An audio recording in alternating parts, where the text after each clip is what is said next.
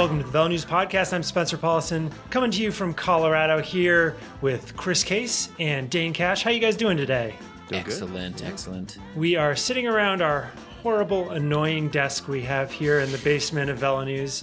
It has all these legs that get in the way. Someday we'll get a nice card table to more comfortably podcast, but we're going to suffer through it today because that's what cycling's all about suffering. Mm. At least we have this nice foam. We got some foam that helps with the sound dampening. I'm sure you guys can notice the audio quality. It's really Stellar. Oh, exceptional. Yeah, excellent. exceptional. But no, we're not here to talk about that garbage. We're here to talk about the tour of Utah. And Dane, you were on the ground in Utah covering the entire race last week, and uh, you look like you got a nice tan out there. I did. I got a lot of sun out there. Although I also got some smoke. There's a fair bit of smoke in the Salt Lake City area this uh, this week, which is a Wildfires, not other kind of smoke. Uh, yeah, that's correct. Yes, uh, coming from fires on mountainsides and such, and it did. I think it did affect the racing a little bit, but most of the days were fine and uh, sunny and lovely and lovely Utah people. It was a great race all around. I gotta did, say. did you get yourself a cowboy hat? I did not, although I did get myself a cool trucker hat, some swag from the race, which I have worn uh, every day up until today, actually. Wow. So yeah, how about that? Such a hipster. Yeah, that's me. Such a hipster. Yeah. So the Tour of Utah is um, it's billed as America's toughest race. And You guys have both covered it, Chris. You and, and Dana both Couple covered of it. times, I mean, is that for real? Is it actually America's toughest race? Well, I've never raced it, but I think that it's uh, always proves to be really challenging. They've got those classic stages up to Snowbird and the one in Park City that goes up Empire Pass and Guardsman Pass, and those are I've ridden that stuff, and it is heavy surfaces and steep climbs, and it's it is brutal, and it gets hot out there, and you're some of those stages you go through a lot of windy areas. Um, yeah, I'd say it's up there as one of the toughest races in the U.S. Yeah, it certainly seemed like it this year. I mean, that the parcours this year was very tailored to the climbers. There was nominally a, a time trial, but it was the shortest time trial I have ever covered in person. It was all of five kilometers and uh, did not last very long, which is good because it was 105 degrees that day. Yeah, not not that pleasant. Nasty. Very much so. Uh, not a lot of riders coming off the buses to chat with folks like me. Surprising. I don't know why they wouldn't want to come out and But chat. you're so charming. I know, right? Yeah. Uh, otherwise, yeah, a lot of really good climber days and uh, a lot of opportunities for a bunch of different guys to show how good they are at climbing, even though really it was kind of one guy showing how good he was at climbing. Uh, but uh, we can get a little bit later Hmm. And on get to later. that. Yeah. So so it is America's toughest race. I, think so. I mean, I'm kind of a little doubtful because I got dropped in the local office park cred a few weeks Hmm. ago, so I'm pretty sure that's going to be the toughest race in America.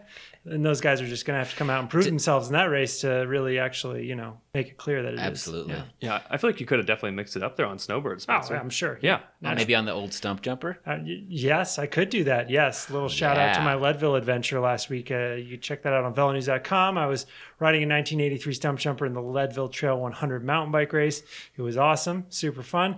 But um, we're not here to talk too much about that because, uh, yeah, Tour Utah was an ex- was a pretty big race. Was, I mean, I don't know if I would say it's entirely exciting, but Dane, I'd love to hear your takes on some of the biggest things that were going on that week. Who are the riders? Who are the, you know, what were the themes throughout the week? Uh, you were there on the ground. Give it to us. Let's let's hear about what, what it was like on the ground in Utah. Well, before you even get to the racing, I feel like the atmosphere was really enjoyable at the race. I mean, there were there were fans on the road for many of the, the key moments and the, the big finishes, which was really nice to see uh, out of out of the Tour of Utah. Although the weather was hot, uh, we had pretty clear days other than the smoke, so that was also really good. And I thought the, the course design, I mean, I was very impressed. It's, I think it really lent itself to having some exciting stages. So all of that kind of stuff to set up a good race was there. And then the racing itself uh, was very entertaining if you were a fan of American riders. There were seven stages.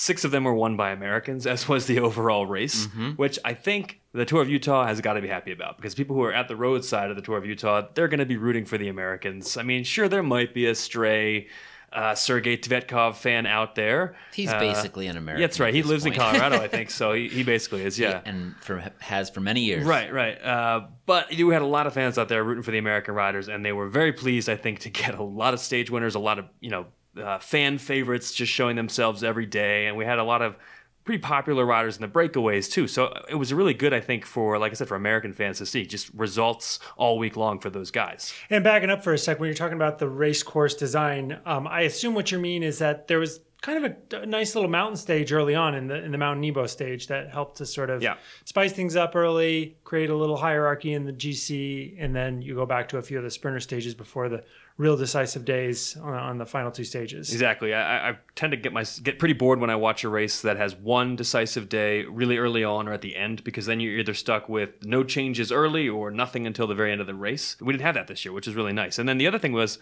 the, the Nebo climb. While it was not the final climb of that stage, it was a really decisive climb, and it made for a really exciting finish there on that day. Which even though it was a downhill into the finish, and uh, that kind of shows that you don't have to necessarily have a summit finish to have exciting racing. Uh, I know a lot of people. You look at the the Vuelta profiles, for instance, and you say, "Oh, well, there's only four or five summit finishes," but a lot of times you can get a lot of exciting racing if you put a climb 20k out, just depending on the riders themselves.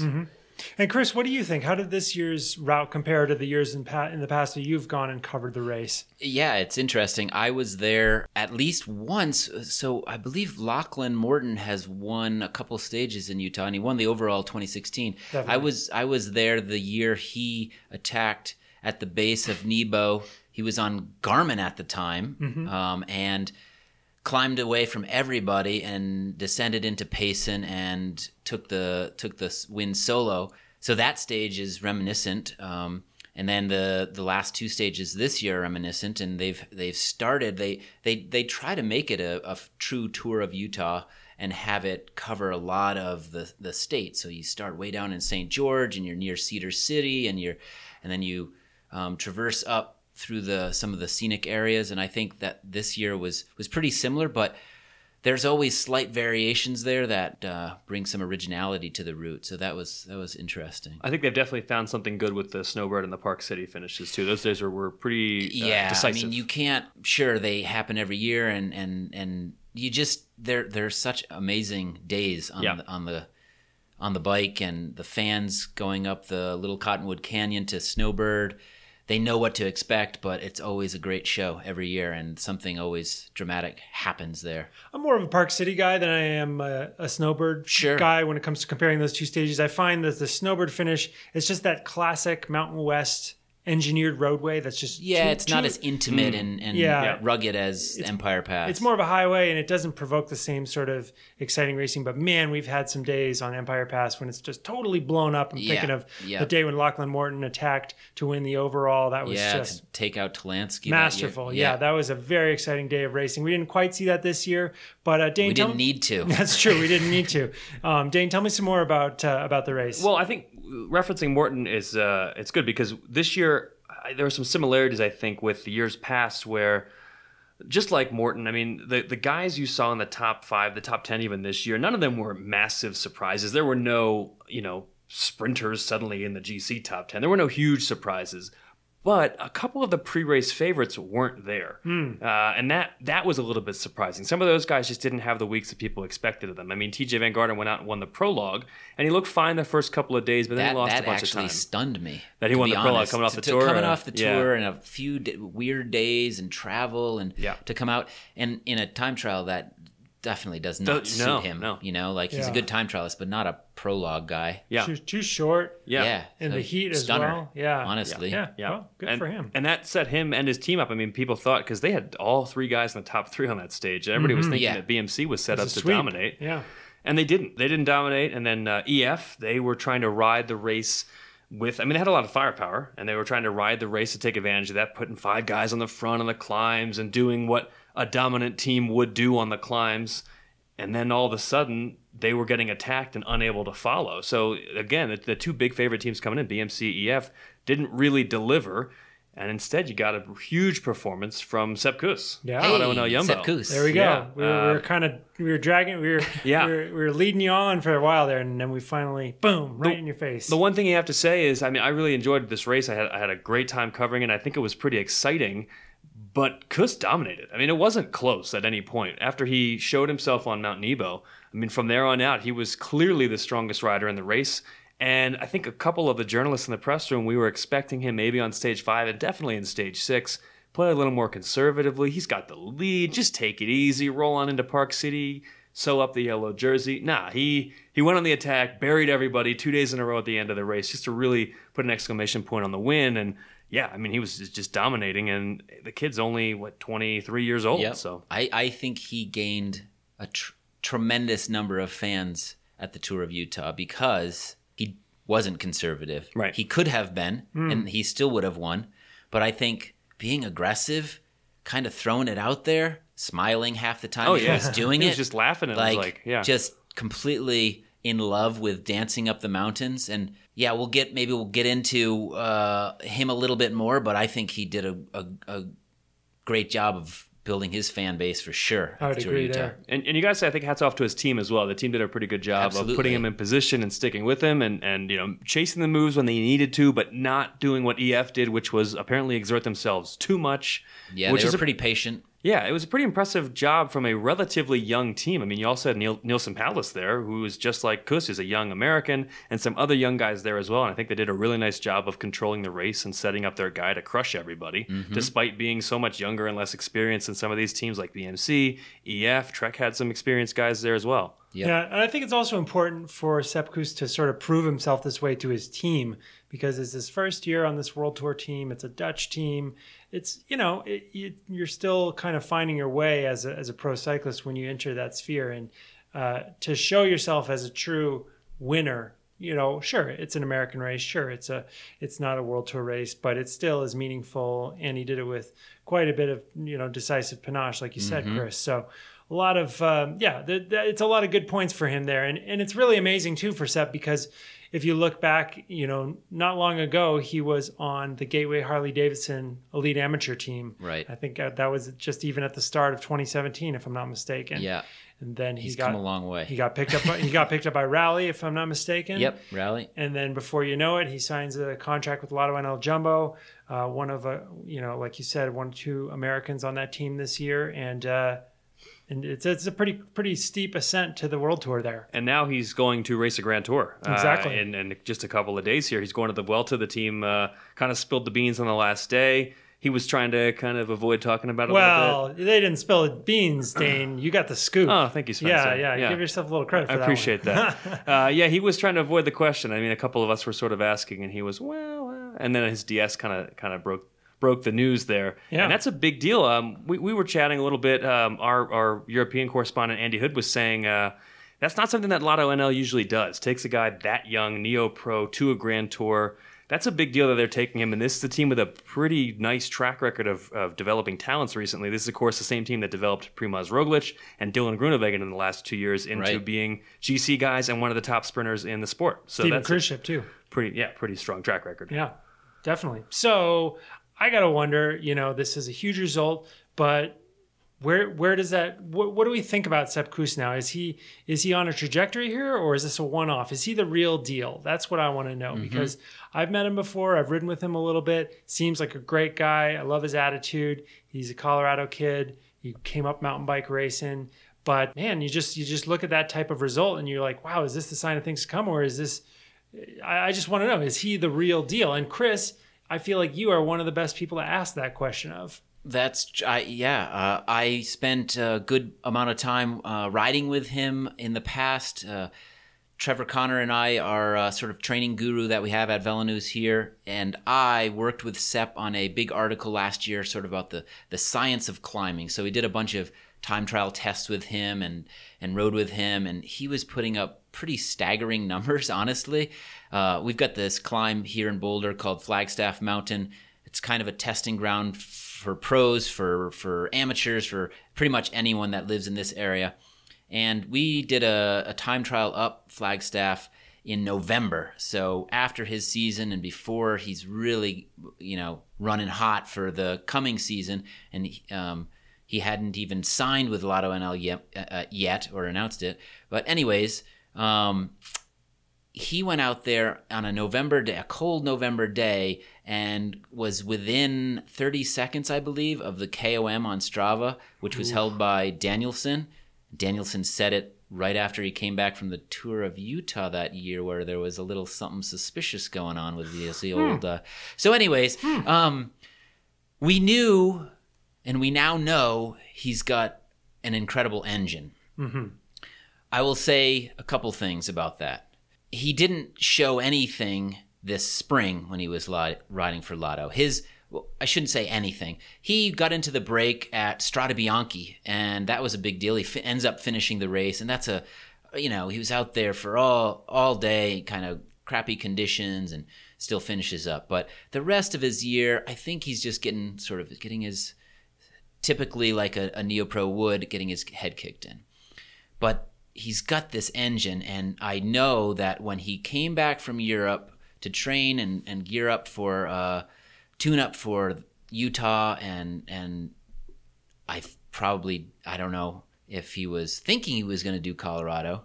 I think he knew about the Vuelta, by the way. Yeah, so he just wasn't he, saying it. he probably did. Anyways, he comes back here and he's doing these massive rides, and he's back on what he's familiar, his familiar terrain, familiar training, and he comes out and he stomps it, and he dominates Tour of Utah like no one else really has in the past. But, and here's the but, you could see his inexperience at the Tour of Utah. That aggressive nature we're talking about. That doesn't necessarily pay off for him at the Vuelta. You Can be know, a little like- foolhardy. Yes. Um, while it is awesome to watch, and in a week long stage race when you are competing against a non uh, Grand Tour caliber field and some guys coming off the tour and all that, he could get away with those tactical mistakes, honestly. Attacking five miles from a summit finish on a huge day with one big day left to go, that's not something you would normally do. Especially if you're in the leader's jersey. especially if you're in the leader's jersey. Mm, good So point. I think that Sepp is an incredible talent. Um, he's got a lot to learn. I think he would be the first to admit that because he's only been racing on the road for three years, really. Um, a lot of mountain bike experience, but that is a very different sport, as we've seen. And uh, with other people, it takes them a while to turn that corner and get the road talent and the road skills.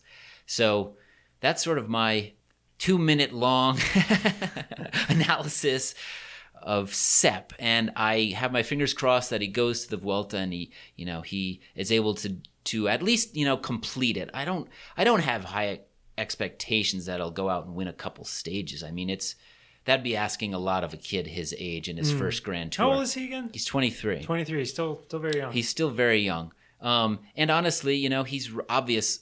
He's riding a, a peak at Utah, and there's a ways between now and the Vuelta start and the Vuelta finish for sure. So, yeah, we got about uh, 10 days, I think, till it starts. Yeah. So, you know, for uh, almost a month um, before it's over with. So to hold that form physiologically, pretty difficult. While So- you're getting attacked by Vincenzo Nibali. Yeah, yeah, yeah. so yeah. you know they've got George Bennett. That team has George Bennett over there, probably as their GC leader, and hopefully Sepp is right there in the mountains with him until he pops. You Just know? learning, just learning, soaking the- it all in. Absolutely, Yeah. That's that's my hope. Tell me a little more about Sepp's physiology, Chris. What you know, you said his numbers are very, very promising, Yeah. very good. Where does it? Where can you? Where do those relate to kind of the in the grand scheme of things as a pro cyclist? Is he Hmm. above average as a pro cyclist? Is he?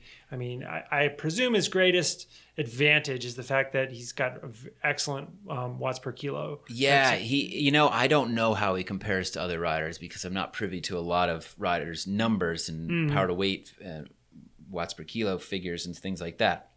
I do know that he has this incredible capacity to go above threshold and then come back. So w- you could see it in his power profile on a climb like Flagstaff. Not not in a uh, you know not in shape in in terms of a professional cyclist at that time of year, but he was still able to go well above threshold 20 30% above threshold come back below it and in work with the terrain of the climb to recover sort of clear that lactate and then do it again and then come back and then do it again and come back so he's got an innate ability and and you know he does have a background as a um, nordic skier so there could be something to that. He he definitely knows how to work with the terrain of a climb. Um, instead of really pushing the pace on the steepest parts, it's going really hard on the steep parts, but not going overboard. And then when you start to crest the hill, you really use your momentum to to launch from there.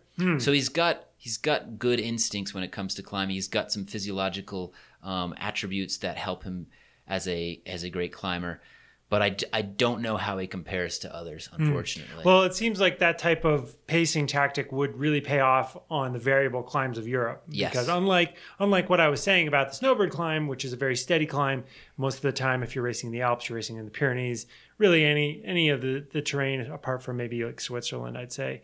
It, it has much of that Yeah. variability in the ramps and then the switchbacks that provide a brief moment Yep. of respite. So Yep. It'll be interesting to see how he does in the Vuelta. We'll all be watching that very closely. And um, like I said, I think we're going to temper our expectations. I think I think, we should, yeah. the definitely. question of whether Sepp Kuss is the real deal is probably still undecided. Yeah. I think we're going to need to give him another year or two, but um, it is promising to see what he does at at the Tour Utah, and then we're Yeah. interested to see what he does at the Vuelta. Now, speaking of another climber, one who's really proven herself already, um, Katie Hall is uh, headed to Boels Dolmans. She is uh, currently on United Healthcare through the end of the year, winner of the Amgen Tour California, as well as the Tour of the Gila, as well as Joe Martin stage race this year. She pretty much dominated the domestic scene. So it's big news that this top climber is headed to the biggest women's team in the world, basically.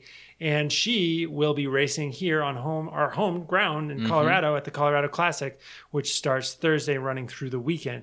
And lucky us, we were able to hear from her ahead of the race. Our our fearless leader Fred Dreier was down at the uh, opening press conference in Denver, and he was able to spend some time with Katie to talk more about her future, talk more about uh, Boels Dolmans and what it means. She's um, very talented rider, very smart as well. The type of rider who doesn't necessarily have to be a pro cyclist. She could be a professional and go off into the real world and get a job that's actually probably going to pay good money. But but she has Yeah. passion for cycling and she's very good at it. And she's a great climber, like I said. So uh, here is Fred talking to Katie Hall at the start of the Colorado Classic. Okay, this is Fred Dreier. Uh, you're listening to the L News Podcast, and I'm joined right now by Katie Hall. Katie, we're at the press conference for the Colorado Classic, so if there's any like talking in the background, Yeah, I thought they were done with that. I know. God, keep quiet, guys. So, Katie, we had some big news come down the other day, and that big news is that you signed on to Boels Dolmans for 2019, biggest team in the women's peloton. Yeah. And you know, I want to ask you a lot of questions about this, but first of all, like, how did this come together? How long had you been talking to them? What's sort of the backstory there? Yeah. Um, I've been talking to them for a little bit. Like it just came. He he got a hold of my contact and and sent me an email around the time of nationals, soon after I'd won California. And I think they're looking for another good climber to be able to support Anna in the hills and the mountains. And so yeah, talk to me, and I, I think I can do that role pretty well. And I'm I'm really excited to make that step, and also to just be part of this team that has just so so much experience, so many good riders, like really like a, a really long track record of treating riders well and and supporting them and kind of guiding their careers, um, trying to trying to help them get the most out of their time in cycling. So this came as some news to me because Yeah. I spoke to you at California, and uh, the question there was about, hey, you know, what are you going to Yeah. be doing next year? Do you want to go race in Europe? Do you want to keep racing in the states? Yeah. And the response I got from you then was like, you know, might I, be done. I might be done. I kind of have a good thing going on in the states. So Yeah. how would you describe? Yeah, when we spoke in California, Yeah. what was your attitude Yeah. towards racing at that point? Um, I had like I had just a good year in America this year, and I and I won four stage races in a row. And I think after you do that, it's kind of hard to come back and race that same calendar again because it's hard to maybe even just repeat what you've just done, and, and you can't do any better. Um, and so for me, I, I wasn't super excited about doing another American year. But when when this opportunity came up, it was it's just so exciting and it's such a new challenge and a new a new adventure for me and it got me just my head back in the game and I'm really excited about it. Well, I remember part of it also being um, like, you know, the question was whether you wanted to go race in Europe full time. And it was like, well, I think I actually have a pretty good setup here in the Yeah, States. yeah. Wait, what's your setup like in the States? Um, just like I think I was just talking about being part of UHC, which is like a really just been a really wonderful place for me um, over the years. I've been here five years now, and I love my home. Like I love my husband. I love my friends there. I love to train in the Santa Cruz Mountains, and to give all that up to go to Europe was just seemed like too much. But we're you know we're working it out. Me and my husband trying to get him over there, trying to get me back home sometimes. Um, and just like yeah, the the opportunities with this team specifically is a lot of what sort of changed my mind.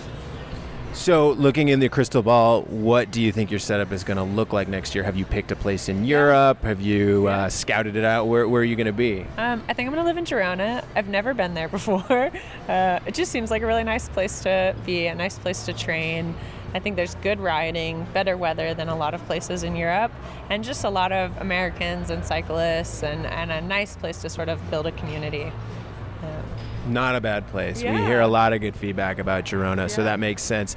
Another question I have for you is, you know, did did this year's uh, Giro Rosa play Yeah. into it? I know that you know UHC did not get an invite to the Giro Rosa. We were all bummed about that. We wanted to see how you would do against um, some of the other top female climbers on races like the Zoncolan. First of all, what was it like for you to have to sit out that race? Yeah, it was a huge bummer. I guess we kind of had the consolation that we got a La Course invite, which was one like 48 hours after the Giro ended, and is a pretty hard combo. And so I was really bummed to miss the Giro Rosa, but got to kind of be in France for a week before La Course, really stay focused on La Course, um, go into it less tired than I think some of the girls that raced the Giro were. And so, yeah, I, I really wanted to race that race. And I raced the Giro my first year pro, and it just kicked my ass. And I, and it's I've had just a lot of growth and experience since then. And I was really excited to go back and race it again. But yeah, maybe next year. So So we have some really talented climbers at the top end of the sport right now. We have Annemiek van Vleuten, um, Ashleigh Moolman Pasio, some of these, you know, Anna van der Breggen, riders who are really climbing quite well. really well. Where do you see yourself currently stacking up against the top climbers? I think I have the potential to be there with them.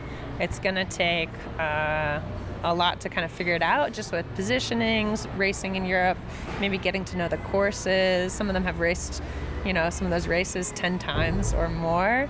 I think I, I finished seventh in La Course, but I think I had a pretty bad race for myself. Um, that I have potential to be up there in the top, but it's not going to be easy. All right, my other Boels Dolmans question for you is Uh-huh. let's take uh, time machine back to 2017 Amgen Tour California. Uh-huh. Yeah. There were like elbows being thrown Yeah. between UHC and uh, Boels Dolmans. I mean, you know, it doesn't sound like there are any hard feelings there, but Yeah. like, what were your what were your thoughts of the team coming out of that race? Seemed like they raced pretty aggressively. Yeah, they were pretty aggressive, but it's all part part of racing, and I I can see that some of their domestiques are so loyal to their riders, and you know it sucks to be on the other side of it sometimes, but I, I get it when you're in in a team like that. So. So, what are your long-term goals now with the sport? You know, you have this European contract. You're going to be racing overseas. Are you thinking 2019 now, or are you already thinking beyond? Uh, I'm keeping the doors open. We'll see where, where it goes. I, I'm not good at making really long term goals. I'm going to see how it goes next year and, and see if I like it and make the call from there. Okay. Well, congrats again on the new team, and we'll be keeping an eye on you, Katie Hall, in 2019. Thank you so much. Chris, this year's Tour de France had some exciting moments. It also had some kind of funny moments, wouldn't you say? Absolutely. One that stands out Nibali calling for the team car. Good old buddy Peter Sagan comes up, gives him a big old high five right on the side of the road. Hey, buddy! that cracked me up. And you know what else I thought was kind of funny was when they did this fantasy prize on the broadcast for the Feedback Sports Sprint Repair Stand, Phil Liggett made some sort of comment like, well, that looks complicated. And it's like, okay, Phil, like, when's the last time you worked on a bike, man? I mean, all due respect to Phil Liggett, but this Feedback Sports Sprint Repair Stand is really simple, really straightforward to use. It's like a mini red anodized transformer, has 360 degree rotating platform, really secure front and rear mounting options. I don't know about you, Chris, but I've had really good luck using this stand to repair Absolutely. my bikes. Yes, indeed. So you don't have to be a pro mechanic to use this stand, but it's definitely used by pro mechanics on Trek Segafredo, Lotto Soudal, and Quickstep floors. So check out feedbacksports.com for more. And thanks to Feedback Sports for sponsoring this episode of the Velo News Podcast. On with the show.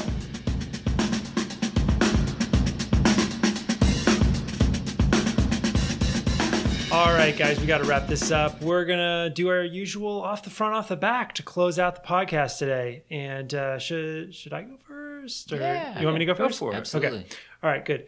I am going to start with an off the front and my off the front is uh, karaoke in the Peloton. Mm. Because my good friend Kiel Reijnen, who races, races for the Trek Segafredo team, he did uh, perhaps one of the most entertaining stand-up interviews for Tour Utah we've seen in quite a while, where he sang some of the famous song "Jukebox Hero" and just he did it a cappella, which is not an easy thing to do with that track. And so kudos to Kiel for keeping the Peloton nice and musical. I dig it, and uh, he uh, he's not the world's best singer, but he tries. He really tries. he did. He put a lot of effort. He really that. tries.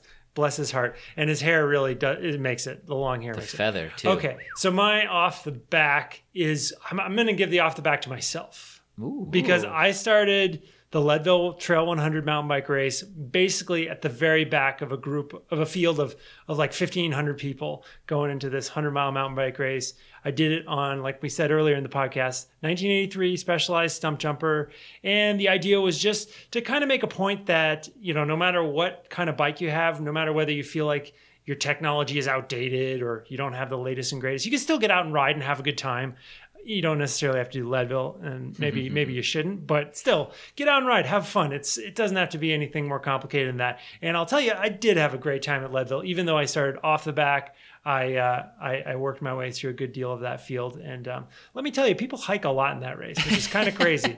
I what mean, did you place? uh, I I think I don't know, maybe. I think I was around 500th or Oh, something wow. like that. So Cool. I passed, I passed a lot of people. Is that the lowest you've ever finished in a race? Probably not. Probably not. Uh, Okay. I mean, I've definitely DNF, so I mean, Okay, that's there you last, go. last place. Sure. but I don't think. Uh, I'm not sure if I've ever done a race with that many participants in it. trying to think back to. I mean, you've done Dirty Kanza, Chris. So I got to Mm-hmm. think that's pushing over 1,500 people. Uh, n- Is it a little under? I can't remember. Hmm. Can't remember. All right. Well, off the back also is our um, math skills Yes. and uh, number recollection for uh, for, For how big many events. Yeah, yeah. Re- recall is off the back here in the Velo office, but uh, that's nothing new.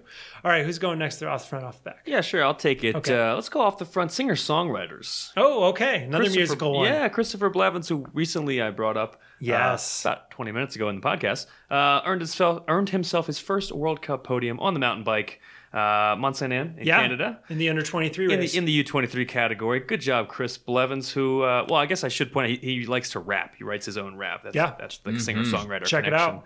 He's very interesting, uh, very talented guy. I wrote about Very it in the magazine uh, a couple months ago. yeah, that's in the August magazine. Check it out. Yeah, definitely uh, check out Christopher Blevins. And then off the back, ooh, let's go with um, French Gorillas. French Uh, Gorillas. yeah, comment dit-on gorilla? Anybody? Ooh. Anybody know that one? I don't Oh, know. man. Andre Greipel taking a bit of uh, taking a bit of a demotion, I guess you could say, Hmm. going down from the world Slipped tour. on a banana peel. Ooh, ooh, man, I like Andre. Come on, let's.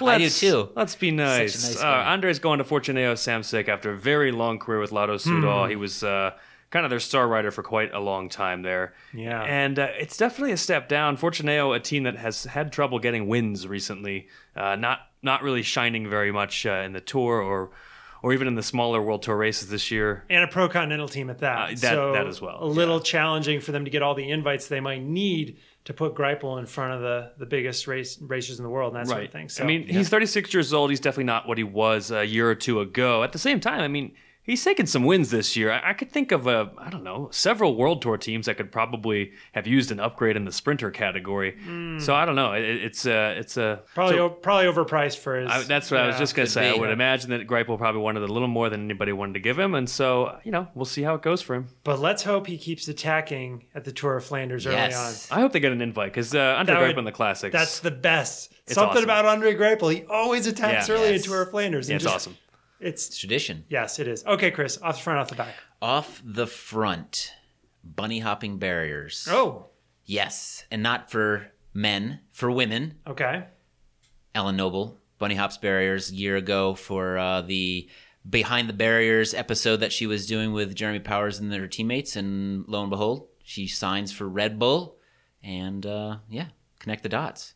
She's a lot more, lot Uh, more to the story. A little more to it than just bunny hop barriers. Absolutely. But yeah, big big news. big news um, for her such an outspoken eloquently eloquently opinionated in a way uh, Mm-hmm. voice in cycling and she's got a, a great stance on women's the women's place in, in cycling and action sports generally so to sign for red bull open up that platform her, for her and and allow her to to uh, do what she's been doing for years now through social media and Instagram and Twitter and all of that. It's it's a it's a big deal for her. So And now she'll have a flat brimmed Red Bull hat glued to her head for the rest of her life. for the rest of her life. That's good money. Absolutely. And off the back, U.S. Customs. Oh. Yeah, we're talking about Team Rwanda gets caught up in a little uh, snafu at Dulles Airport on their way from from uh, Africa to the Colorado Classic, and several of their riders caught up in Dulles looking for a way to get out to Colorado by tomorrow or Thursday, I should say. Yeah, by the time you listen By to the time this, you yeah. listen to this, hopefully they've made it into the state. The team has apparently new bikes waiting for them by um, bespoke maker Allied Bicycle Works. Beautiful new bikes they want to get their hands on, so they reached out for a private jet for any means they could find to get themselves to Hmm. this state. So Well, Allied is based in Arkansas. Maybe you could pull some strings with the Walton family. There know, you go. The old Walmart uh, private jet. Walmart flying private jet. Yeah. Well, see what happens. Yep. Well, guys, that um, that was the Velo News podcast for this week. We've got the Colorado Classic coming up. Stay tuned to velonews.com for all the coverage from that four-day race. And uh, thanks for tuning in.